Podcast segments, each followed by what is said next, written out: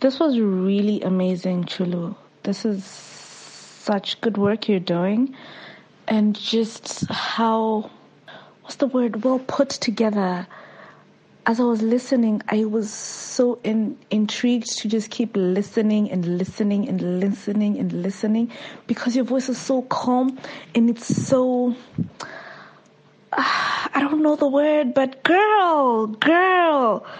This is really good. Congratulations. Now, I I need to binge all the other episodes, because I think I started from like seventy-six or something. I need to start from one. This is really amazing stuff.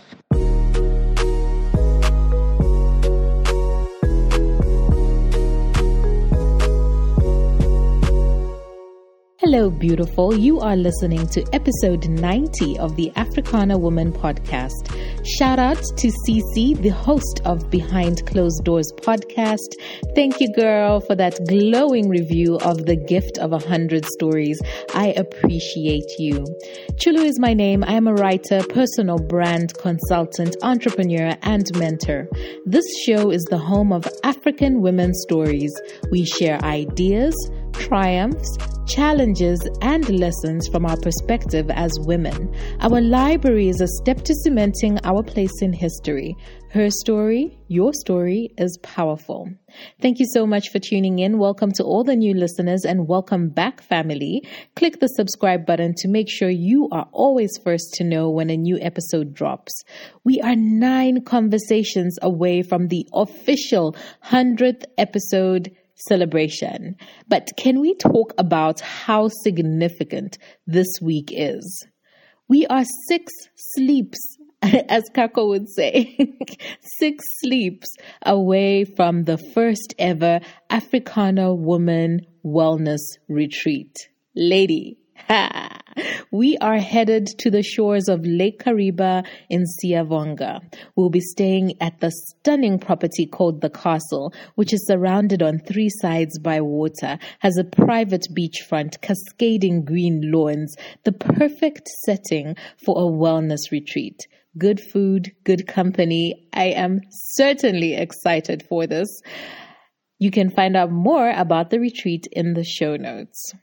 And then, right after that, we are starting our Rebirth course. This course is a game changer if you are looking to level up your personal or small business brand.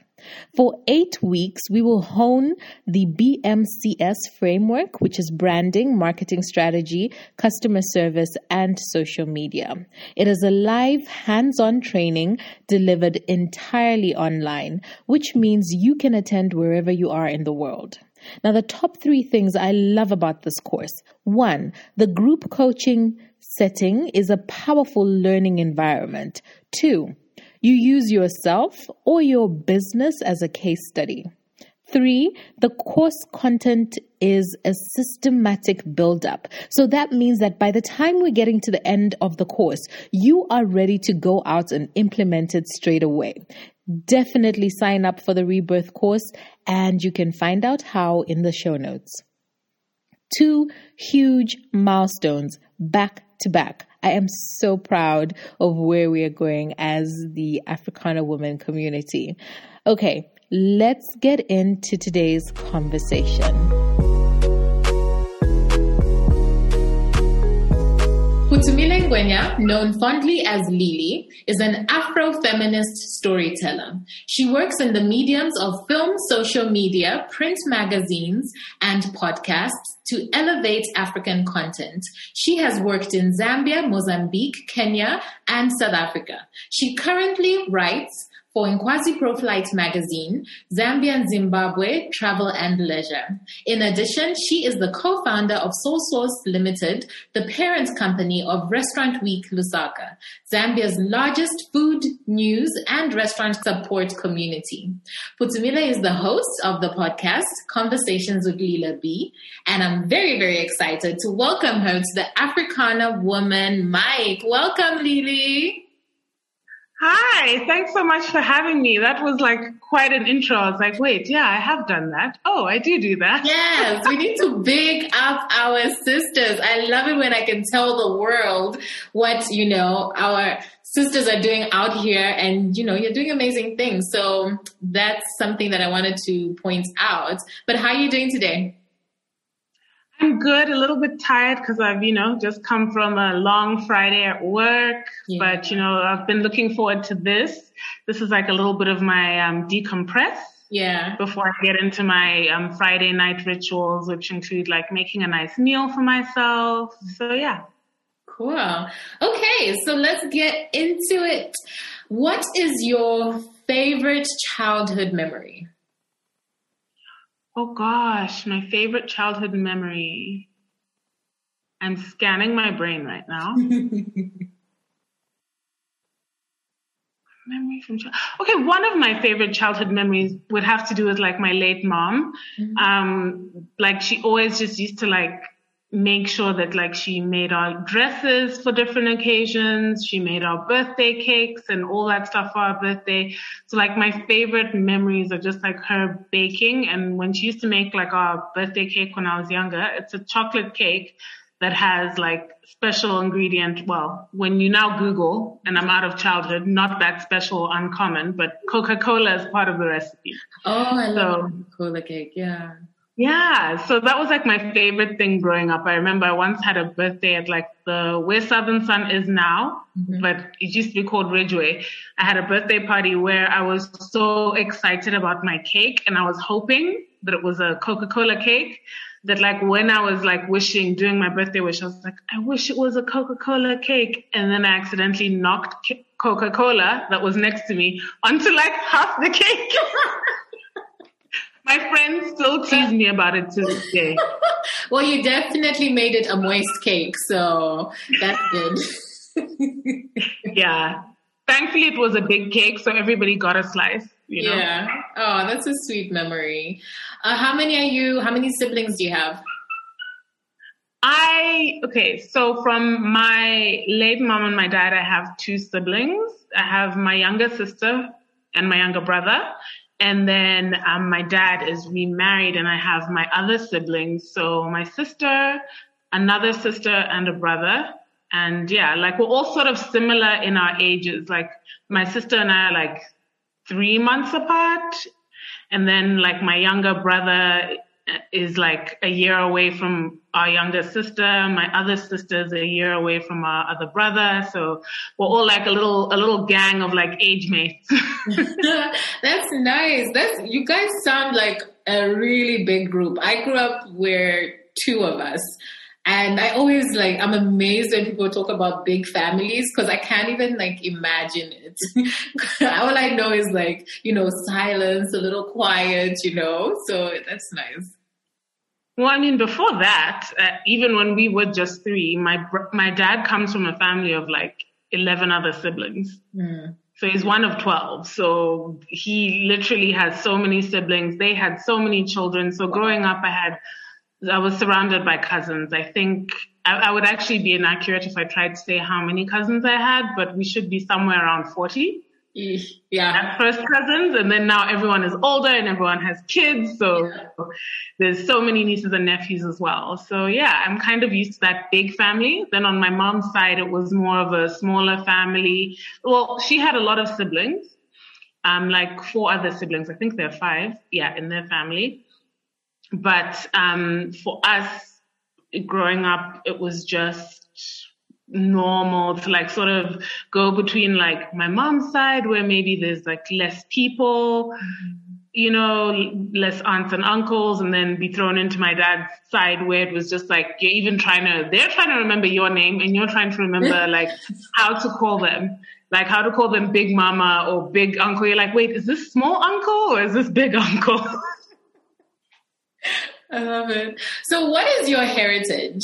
I'm Ndebele one hundred percent. Both of my parents are from Lawayo in Zimbabwe. So I'm Zimbabwean, and I was born in Zimbabwe as well, but in Harare. But my parents were already living here. So I, I was born there, then my mom and I came back, and I've spent my whole life living in Zambia.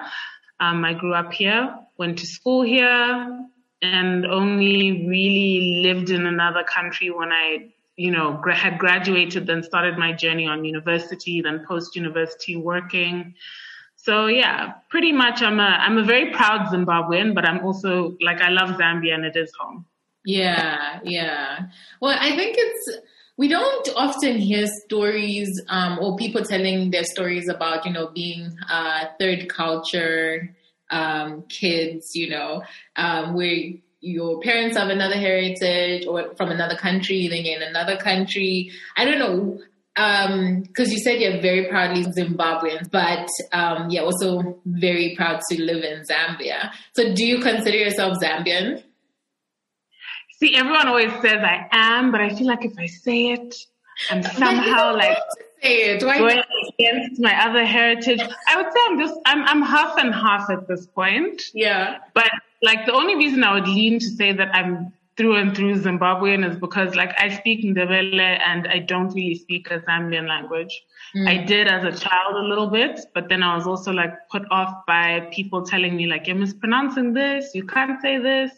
So like I more or less understand more than I speak in that way. Yeah. So sometimes also living here, Zambians are very like loving, welcoming, all those things. But in like more recent years as an adult, I have noticed a lot of like, whether it's I go start a new job or I'm hanging out somewhere, people being like, hmm, what tribe are you? And I'm like, guys, it's twenty twenty-two. Why are we still asking that question when we've had tribalism? When, you know, next door there's xenophobia going on. And I used to live in S A, so I've like experienced that as well. So like sometimes it's like, you know, I really do feel like this is my home. And then sometimes there's one or two people who will just make you feel othered. Mm. And like really just be like, oh, but if you've been here, how come you can't speak this? Or how come you speak, you sound like this?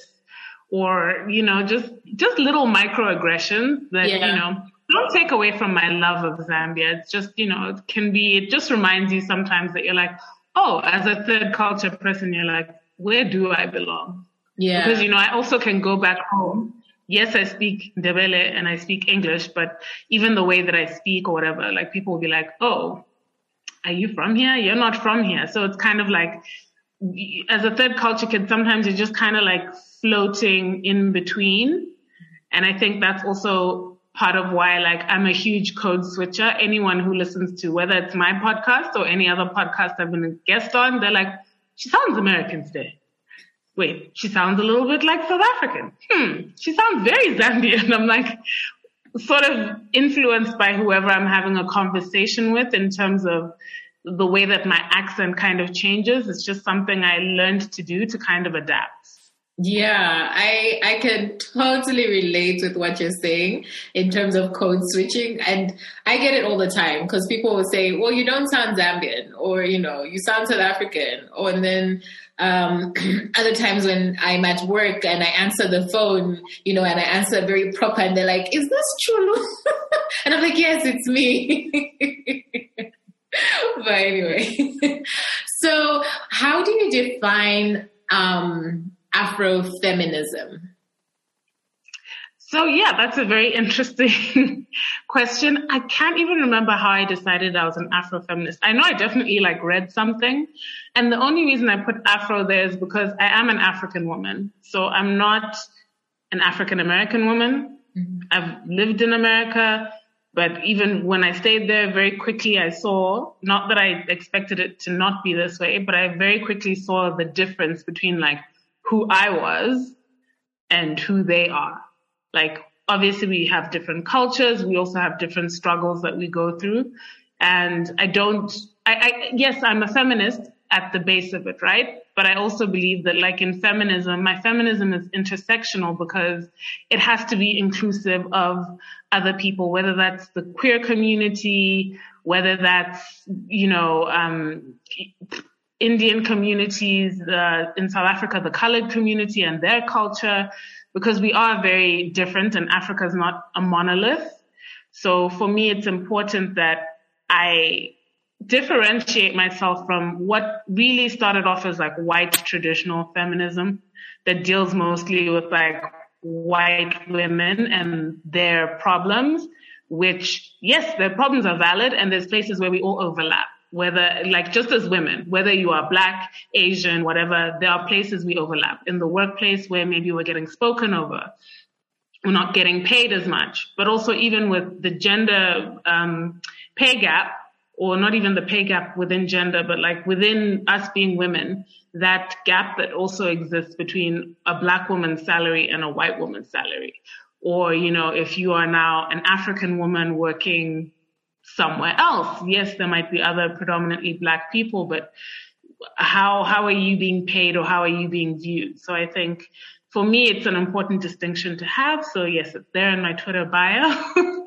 And yeah, for me, feminism is, it's, it's so many things because it's so vast, but it's it's about inclusivity, and it's really about equality. And for me, equality is giving women access to their basic human rights. So things that are even happening across the globe, like um in America with Roe v. Wade, like abortion rights. That's something that's important to me, and that's something that obviously will affect and impact me. And the fact that men, and who are majority of men, are the ones behind these policies and making these laws and saying, oh, no, no, no, women shouldn't have body autonomy. Let's tell them that if they have an abortion, that they're now murderers and that they can go to prison. If they have a miscarriage, they can now, you know, be charged with a crime and go to prison. I'm just like, whoa, what world are we living in where these are even conversations we have to have? Because we still have so much more to fight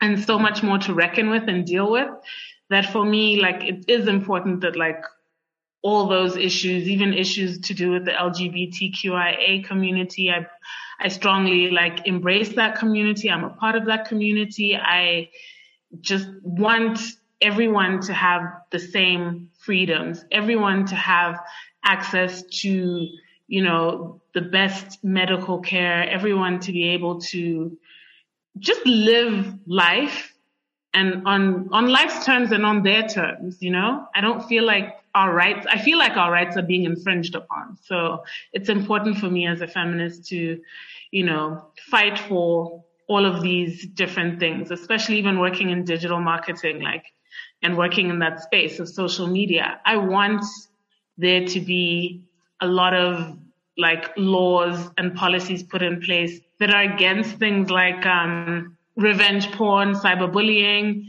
And those are things that specifically also are always targeted at Black women. Like, Black women have to deal with so much more of that in comparison to their counterparts. So that's, that's really why I believe in what I believe in, and why I call myself an Afrofeminist. Okay, you said a lot in there. And I think a lot of times when people think about uh, a feminist, they think, oh, they hate men. You know, it's yes. Interesting you have that when you openly say that you're a feminist. But I feel in so many ways, so many women are feminists. They just haven't, um, let's say, embraced, you know, the label or the title, um, as be it. But what would you say to people who believe that feminists hate men? Okay, so for me, I don't hate men, but men are trash. And if you want to come and argue with me, maybe actually research what the hashtag men are trash is about and why it exists before you decide that you want to be all, not all men. That's not the statement that's being made by that statement. And I don't have the time to actually explain or baby people, you know? So in my eyes, Uh, I just think that I remember being young and feeling like, oh, I don't like feminism. All I ever read in books was like, and there were, there were also inaccurate historical books, but I just remember thinking it was like burning bras and a bunch of white women. And I was like, okay, like, how does this, I don't know if I'm that, because I was like, hmm, am I? And I've become more radical in my feminism, or more accepting of the fact that I'm a feminist, just because of situations that I've gone through and things that I've experienced in life, whether that's sexual harassment in the workplace, whether that is, um, you know, being a sexual assault survivor, like just also just walking around in this skin and in this body that I'm in, it's undeniable that I am a woman. I present as a woman. I am a woman. I identify as a woman. I go by she, her.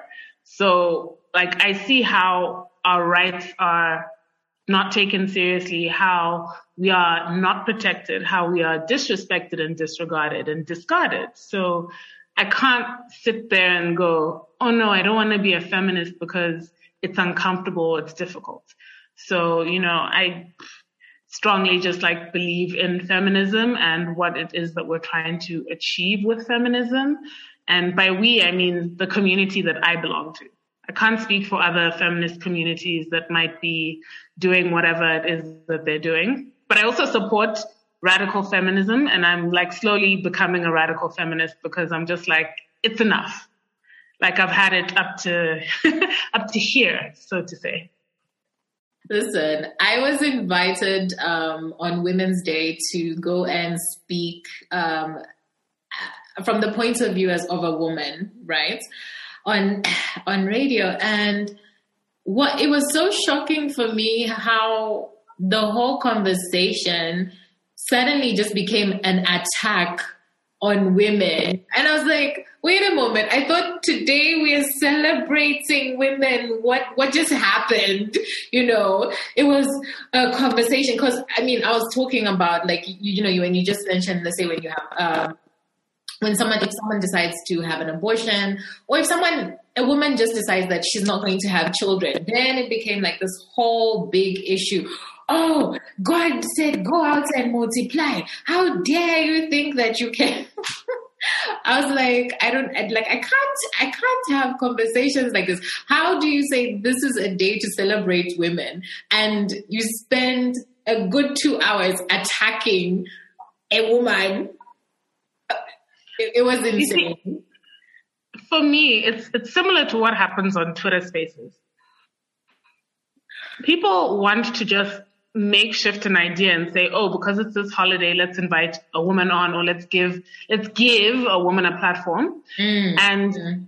they're not prepared, and nor do they understand the nuances of the topic. They're not well researched. Yeah. Because most of the time you'll find a lot of men are on the same panel, or they're the ones hosting.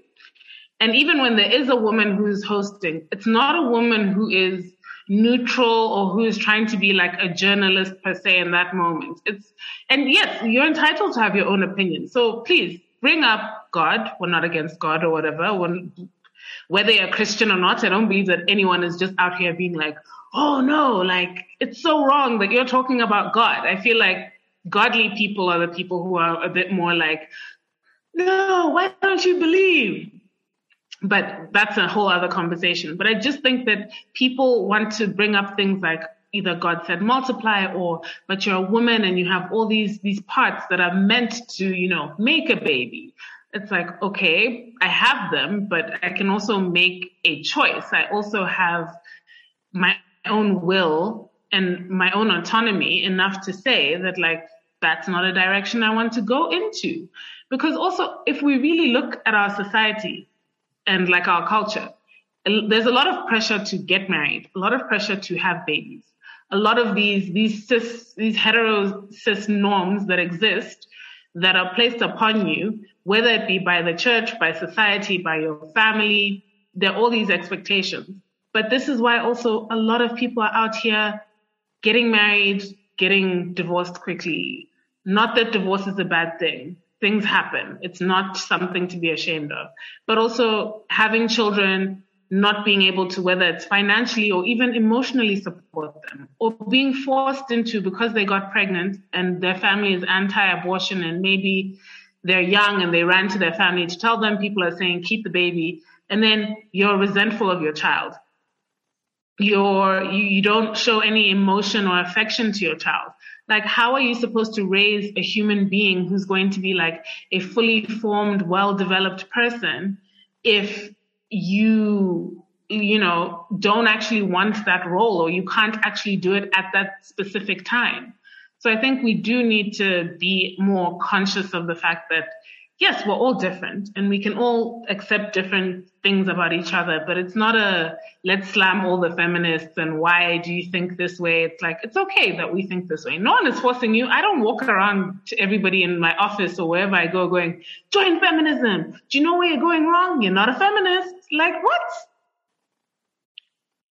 Uh, but you know what really, the what, what really like blows my mind is just that the fact that it's okay for men to abdicate, you know, being a parent to a child, but yet you're still going to force the woman to, you know, take the child to full term, raise that child for however many years, but it's okay for you to just sit and walk away, go and, you know, live your merry life. But you, like, it doesn't make yeah. sense to me. But anyway, okay, let's move on. Um, like, I feel like when you were talking, it just reminded me of that conversation and of like right back there and just thinking, are these people crazy?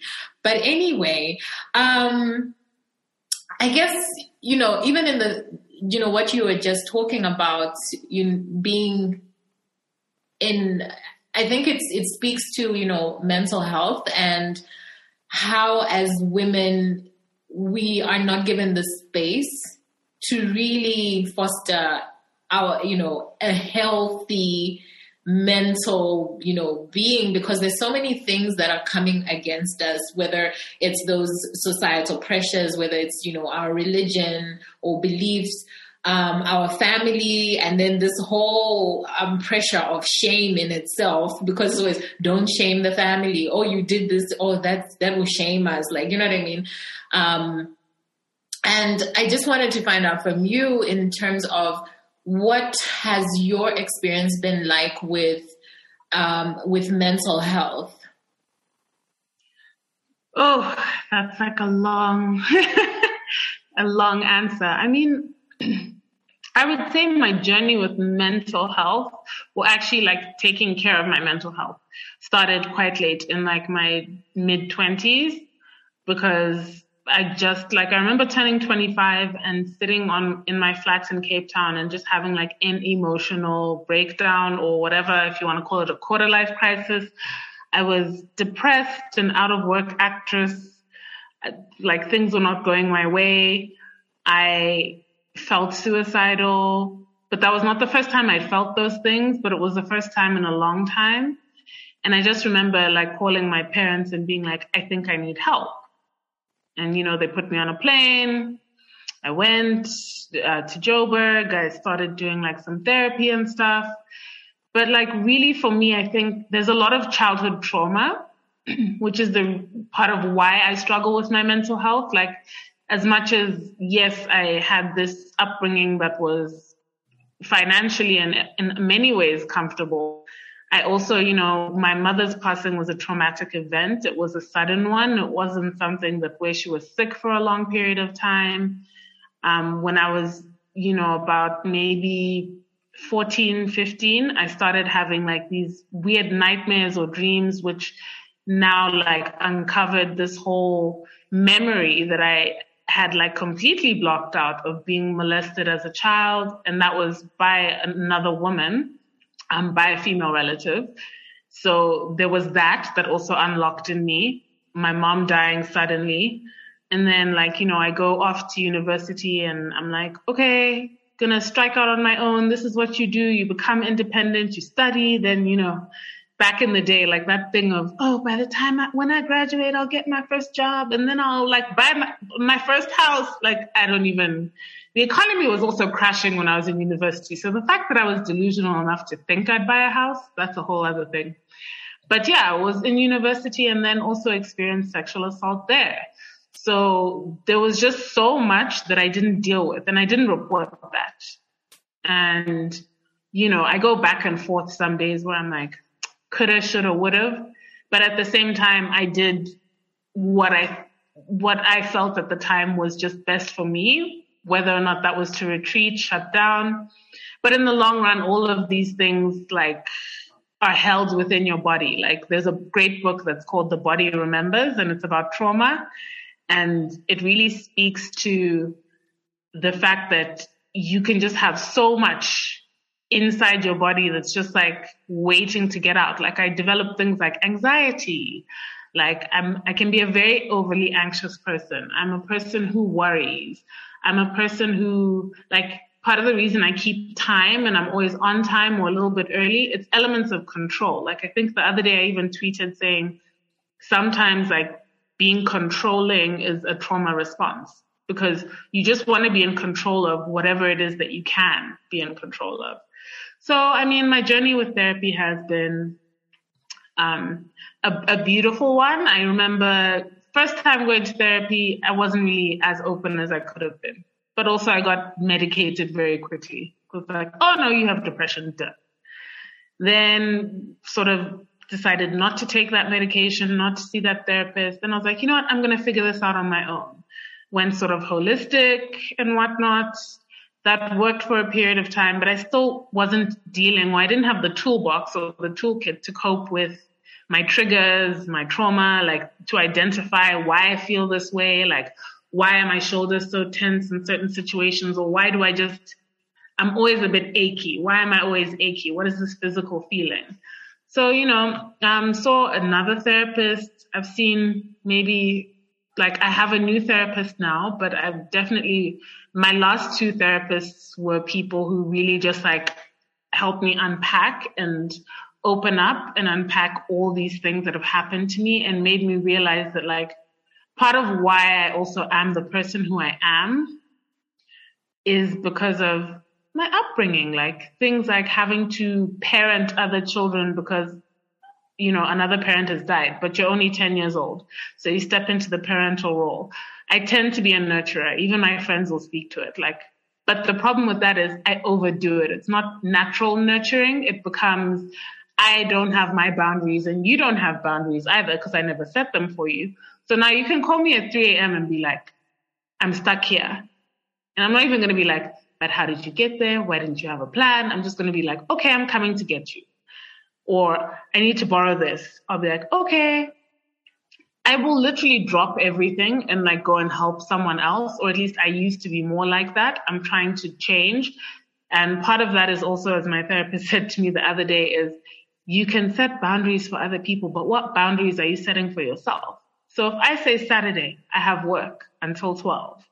I'm going to go and do my hair. After doing my hair, I'm going to go watch a movie on my own. And then I'm going home. There should be no point in which somebody calls and I divert or go off my path of my plan. Because you know what, at the end of the day, we are all adults and people will figure things out for themselves. Sometimes people end up just relying on you because they know, oh, you're going to save me. That's what, you know, they come to expect. They always know like, oh, if I call this one, they always have time for me. If I call them, they'll always take care of me. But at the end of the day, you also have to start recognizing like who in your friendship group or your family has ever, is, is capable of doing that for you, you know? Because it's not saying only do things to get things back, but it's just saying like sometimes examine relationships and be like, is this a give and take? Is it just a take, take, take? Like how is this relationship dynamic? So I think those are some of the things I've been learning with my mental health journey and my struggles with uh, depression, you know, suicidality. Those are just things that, unfortunately, I struggle with. And, you know, other people might not understand it, might never have felt those those heavy feelings or those emotions or felt like they just want to stay in bed all day. But, you know, it's it's about seeking help for me is important. And then also having a routine. So I already know, like, let's say it's the weekend. If I get get up out of bed on Sunday and I don't make my bed, I'm already going down into a spiral. Or if I just don't do certain things that I say I'm going to do or keep up with, whether it's yoga, meditation, I can already, you know, you start feeling like, oh, but I'm fine. I didn't, it's okay to skip it today or whatever. But it all sort of eventually adds up. It's a snowball effect. Yeah. Um, I think with your experience with um, medication, um, I think a lot of times I'm, I'm very happy that right now a lot of people are opening up to the conversation around, you know, having therapy, going to um, you know, speak to somebody um, about what's going on. But I think um, we don't really dive even deeper and, you know, have these conversations to say that, you know, there is a situation, there are some situations where you would need to be medicated um, because there is some sort of imbalance in your brain. Um, but I don't know if you could just speak a little bit more to that. And I mean, from the people that I know that have, you know, have had to um, be put on medication. At some point, they did feel like they needed to get off the medication, just like you said, and then you went holistic. Um, but anyway, I just wanted to get a little more information from you about that. So I went holistic at that period of time. That's not to say I haven't been on antidepressants since then, because I am a believer in if there's brain chemistry things, and also if you are thoroughly, thoroughly you know, like examined and people, because my, my issue with the first therapist that I saw, or should I say psychiatrist, because those are the ones that actually sub- sub- prescribe the medication, is it was almost like immediate of a, oh, let's give you something. And of course, they also have a job. They also have products or pharmaceutical things to push, right? They have to also make their sales or whatever it is sometimes. But I do believe that, like, you know, through proper counseling and evaluation and things like that, then you can come to terms with, okay, is medication something for this person that they need? You know, because at that point, let's say, I don't even know how many sessions later, but like if you've been doing your sort of therapy homework that you get given, you're trying to use all of these tools, but certain things are still there and certain things are still more prominent or loud in your mind or in your heart or whatever, then, you know, you might need medication. But even with medication, it's about, okay, how are we starting off people? Don't just give someone something the strength of a horse, tranquil- horse tranquilizer. You know, you, you, you've got to sort of start the dosages correctly so that you don't have adverse effects. Unfortunately, you know, not everyone might get the the right dose. Not everyone might be seeing the right specialist or, or psychiatrist. In that regard, I don't really have recommendations. I will stay out of that because, you know, your personal health, it's it's also up to you. I feel like it's very hard for ourselves. We're not used to advocating because you just, ever since you were young, you were told the doctor knows best. So the doctor knows. So even like as Black men and women, it's just like, oh, okay, well, they said I should take this. I should. The same way when a woman is giving birth in a hospital and says there's something wrong or something doesn't feel right, she's not listened to. And people are like, no, no, no, it's just because it's your first baby. And then sometimes those women don't make it out alive, you know, and it's because of those those little things. So I believe in having someone in your family or in your close circle also help you to navigate that and be an advocate for you, but also you have to advocate for yourself. Like, unless you are diagnosed with something where your mental capacity is severely diminished to make choices for yourself, I do feel like sometimes you can kind of judge and see, and even your gut will tell you if something is working for you or something is right for you or not. Depending also if you're, you know, if you're open and willing, you know, if you're in denial about things, then that's also not going to help.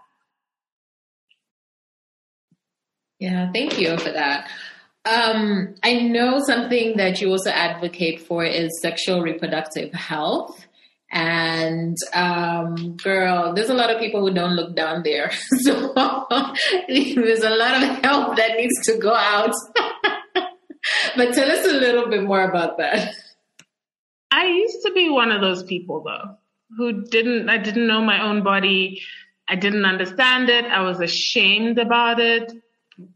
I, you know, people were always just like, oh, your period is a dirty secret. Don't tell people. Now, like, I live tweet my period. I'll be like, oh, day one, it is kicking my butt.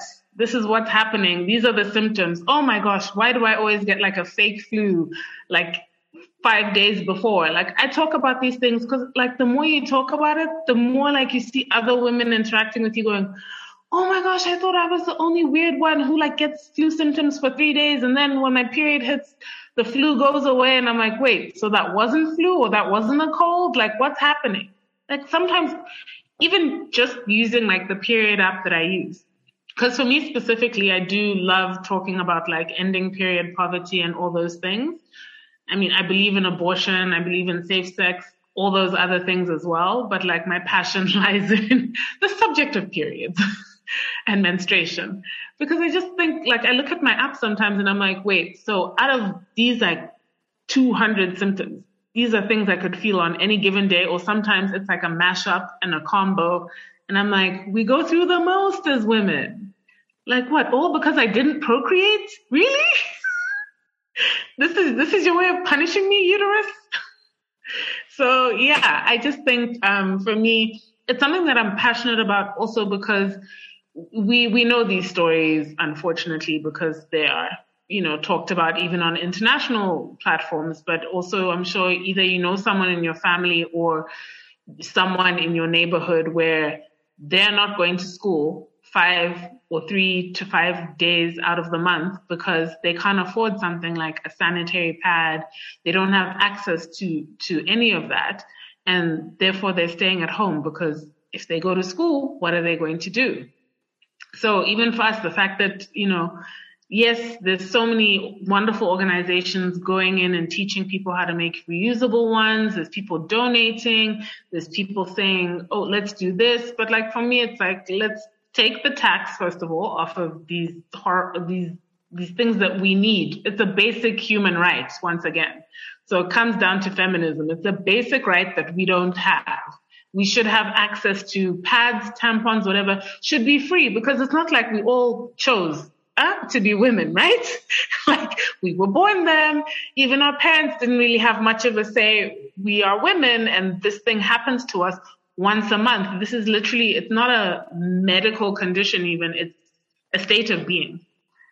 So how come we don't get, you can put free condoms, you can have condom dispensers in schools, but you don't have that for sanitary napkins, you don't have that for tampons or whatever the person is more comfortable using.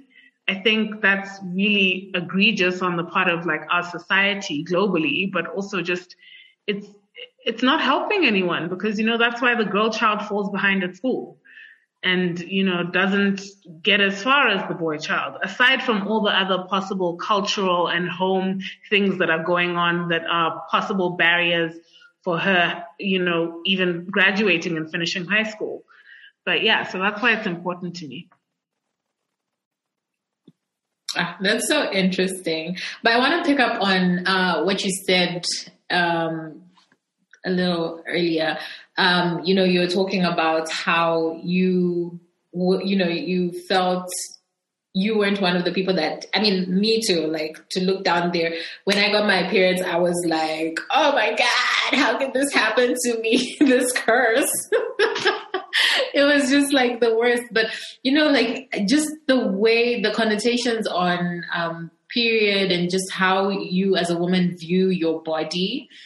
Um, so many times there's so many messages coming to us to tell us that tell us to not like our body. But at the end of the day, we are never going to look like the, you know, uh, whatever is considered, I don't know, beautiful in our time of society. Um, I was having um, a conversation with another guest and she said that I think it's like eight percent of the population actually look like, and this is across the globe, actually look like what is considered beautiful at any specific time. And I'm like, mm. okay, so then that's like ninety-two percent of us who will never look like that. But we're always being told, no, you have to achieve a certain Uh, a certain look, uh, a certain complexion, certain hair texture. Like there's just no winning with any part of your body. So now, you know, you have all of this to deal with, the top part, but then at the bottom, you know, with your vagina, you don't even go and look down there. You don't know what's happening. You don't know how to keep it clean. Like you don't know that it's, it cleans itself. You, you know what I mean? There's so many things that we're just never taught. And it's so, um, It's so sad. It's so sad. Like it took me such a long time to really just get comfortable with okay, this is who I am, and and I just have to love me, you know what I mean? And I feel like I'm still on this journey of like discovering all the little different parts of my body and saying, oh, then that does this or that does that. Um, and then when it came to menist- menstruation, I had the worst uh, cramps ever. The one that takes you out, like it takes you out for like a day, two days, you know what I mean? And this is every single month. Like I'm going, like guaranteed work. I will not work for at least two days, three days every single month because of this thing that is just apparently just a natural, normal thing that's happening in my life. You know what I mean? And it's just, uh, so I personally, I got to a point where I had to, um, I had to decide to take a contraception so as that is regulated. But for a long time, I didn't want to do contraceptions because anyway, I'm, I'm, I'm more of a holistic type of person, but I just got to that point of just frustration where I had to do it. And then I, so I've been living a pain-free life, I think, for the last three years. And it's been wonderful. But at the same time, sometimes I get the feeling that there are some other emotions that have been suppressed, though, in a certain way. Um, so I'm not too sure whether I'm, like, living my whole life, if that makes sense. It totally makes sense. Um, the one thing I do want to say is that medically, and more recently, people are talking about how your period is actually not supposed to be severely painful. So mm-hmm. if it is, you probably want to yeah. make sure you um, get a thorough checkup yeah. to make sure. Like for me, I got put on birth control early on in my teens because I had extremely painful periods, but also I went to go see a very specific doctor mm. who also discovered that I had cysts. Uh-huh. So that is part of why I was having mm-hmm. painful periods. Yeah, it wasn't just like, oh, this is the norm, because I would also bleed like for five to seven days, like extreme, all of those things. So, of course, I had to, you know, yeah. birth control was one way of sort of managing and controlling that. Then it was yeah. just, that was a long journey. So I do feel like it's important for anyone who's listening, like, make sure that you're also just going and getting checked up. And also, again, like what we're saying, we were not brave enough to necessarily look down there for the longest time. But if you can't even look down there and if you can't even go and see a doctor, let's be aware that women in Zambia, I think the statistic has become less or maybe, no, might have become, the age might have become less, younger. But at one point it was by the age of twenty-one, um, women are getting, Zambian women are getting cervical cancer. Oh, wow. So, yeah. And then most people are like, oh, I only went to my O B G Y N who had that kind of checkup at like mm-hmm. twenty-five. So, like, obviously it's different for different people, but in Zambia, we do have a high rate of cervical cancer. Mm-hmm. Um, I'm not quite sure on the current age and situation. What I've mentioned is like from a study from possibly twenty fifteen, mm. the last time I kind of read up on it. So I do advise, like, even when you are young, just start going regularly and don't miss an appointment. Like sometimes I organize appointments with like the girls and we go look out even on like your social media platforms. Some of these hospitals do like a, when it's Women's Month, um, they do discounted rates. Now we have an amazing um, insurance like NEMA where you can actually access places like Marie Stopes. I don't work for them. I'm just saying, this is not a plug for them, but I'm just saying, you can actually go and access your contraceptives. You can go and get checked out. So I think those are very important steps that obviously not everyone has access to these things, but now hopefully more people will have access and get to learn more about their body. But yeah, like what you said, we were sort of, every your period is something in most, I would say, of our sort of African cultures. It's a hush-hush topic. Um, there's cultural things where with certain people, with certain cultures, you're not supposed to be around men during that time. Um, there's, you know, it's considered like dirty. You have to like bath at a, like using a different whatever from other people.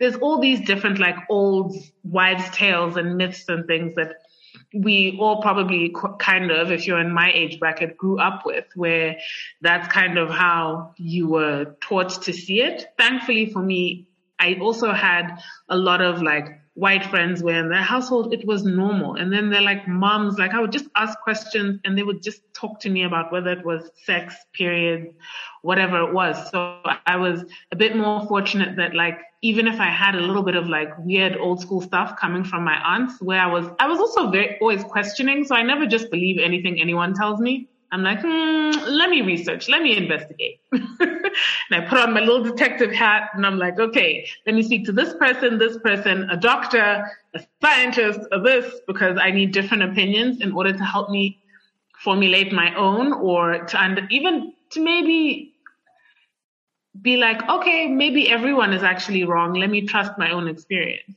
So I think, you know, I'm fortunate that in in spirit, I've always been a bit of a rebel and a questioner. So I think that's why I've been able to advocate for myself when it comes to my sexual reproductive health, where I've been able to make certain choices for myself and not feel bad about them, or not feel guilty and not feel ashamed about them. So, yeah, you just actually reminded me. So when I did have the, the checkup, the other things that I had to consider is that I was diagnosed with endometriosis, and um, I, also had, I, I was also getting anemia because of the excessive bleeding. So it, you know, my H G B went down to seven. I think the normal is around twelve, like, or fourteen. Yeah. No, it's fourteen.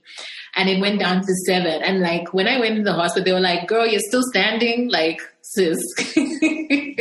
So, you know, it was like actually a very urgent thing that I needed to do to get the, um, to get that, uh, the contraception to, to just balance everything out. So again, like Neely's saying, you know, you have to, one, listen to your body. Cause I think a lot of times we want to be the strong person. Like your body's telling you like, child, go to the hospital, go and check yourself, you know, go and see somebody, or, you know, talk to somebody at the very least. And, you know, we're just like, oh no, it's fine. It's just a little thing, you know, but take it seriously. Like the only person who can advocate for your health really should be you. Like you're the one who is responsible for that, and just take it more. Yeah. So take it seriously. Don't wait till you're at seven H G B like me. Yeah. Okay. Um, it has been so good having a conversation with you. I think my final question um, would be, what would your advice be to any woman out there who is, is struggling with, I guess, advocating for themselves? Yeah. Be it their mental health or their, um, or, you know, their sexual reproductive health? Hmm. My favorite thing to say is always start, but oh, that's a difficult one because advocating for yourself isn't that easy. I think maybe you have to look at like, are you a person who's able to even say no to a friend or a family member? Are you a person who's able to like say no, mean it, and stand by it? Because another thing that as women we also struggle with, or as people, is we don't realize no is a complete sentence. I don't need to say, I'm not joining you for dinner because no, because X Y Z, X Y Z. No. You can just say no. Would you like to come and watch a movie with me? No. That can also end the conversation. So I think it's also about like developing that kind of communication skill in your personal life. But I feel like if you are a person who doesn't know how to advocate, try and, if you have a friend who you know who maybe goes and gets their cervical cancer or their breast um, examination regularly, or who is a little bit less shy about these things, maybe you can just ask them like, hey, would you mind helping me to like book this appointment and to follow through by going to it? Can you come with me? You know, like I said, sometimes we gather as a group of girls just so that we don't miss out on a very important appointment, because it's like, yeah, sometimes we'll be like, ah, you know, I feel fine. Everything's fine. I did it nine months ago or six months ago. I don't need to go again. Or I've done, I did it last year. Let me skip one year. No. So I think it's important to also have that support system around you, or at least one person who can be the other person who's advocating for you. So that could be whether it's your brother, your husband, your sister, your cousin, whoever it is, that other person. And then I think, you know, slowly but surely, but don't make it a, a habit where you only rely on them. Even they should realize slowly but surely you should be able to now go and do these things on your own or speak up for yourself. You know, it's it's more of a, yeah, they're going to hold your hand in the beginning, the same way your your parents would when you're learning how to walk, so that you don't like hit the floor sideways. But at some point, you're also going to be stable enough and you have to trust yourself. And, you you know, you, the same way your parents would trust you and let go of your hand, your people who are supporting you can also let go and say, hey, I think you got this. So I think that would be my advice. Love it, love it, love it. Okay, so Leela, please tell us, how do people find you? How can we support you? What are you working on? Yeah. Okay, um, well, you can follow my um, podcast. So that's Conversations with Leela Bee on uh, Facebook. So Leela Bee is L E E L A B E E. Um, and then on Instagram, it's at Conversations with Leela Bee. On Twitter, it's at C O N V O S, Convos, W, and then Leela Bee. So Convos, W, Leela Bee on Twitter. Yeah, on Twitter, my personal handle is Leela Bee underscore. So you can also follow me there. Just be warned, you know, I speak my mind. I'm not here to fight with you. I'm not here to, de- to debate men or trash. Just, you know, namaste, namaste. And, um, yeah, what am I working on? Just more episodes of my podcast. I had been on a bit of a hiatus last year, needed a bit of a mental health break. So, yeah, I've got some new episodes coming out. There might be some, like, solo episodes. I've never done that before. We'll see if you guys like it. But, yeah, just follow the podcast. And if you find me on Instagram, you can click on my link tree. It will lead you to all the platforms where my podcast is played, which is basically most streaming platforms. So it's an Anchor podcast, but it's on Apple, it's on Spotify, it's on Stitcher. Yeah, there you go. Fantastic. Thank you so much for sharing and just giving us so much wisdom. I've enjoyed this conversation. Thank you. Thank you so much for having me. It's been a pleasure and it's been an honor. It's very, very lovely to speak to you. You made it so easy. I love when a guest is willing to go there. My biggest takeaway is how your health is your responsibility. You know that I talk about being intentional about nourishing your mind, your body, and your spirit. More often than not, we ignore the signs to attend to our health, be it your mental health, a physical ailment, or a leaking spirit. Instead of being preventative, like going for regular checkups for cervical cancer, breast cancer, you know, such things, we often find ourselves being reactive when it's too late. Now, I love what Leela said about going as a group of friends for annual checkups. You know, that's accountability group. That's amazing. Literally call your friends up right now and set it up. So I am challenging you today to stop playing offensive when it comes to your health. Instead, be proactive about being healthy and whole. If it means going on a wellness retreat, do it. If you need to go for a physical checkup, do it. If you need to carve out time, which is for you to be alone with your creator, sis, do it. At Africana Woman, we give our guests their roses right now. Please find Leela on Instagram at Conversations with Leela Bee. Tell her you heard her on the Africana Woman podcast. Take a screenshot of this episode and tag us. We want to keep the conversation going. The mission of Africana Woman has always been to tell more African women's stories. One of the ways that we are doing this is by helping you start your own podcast.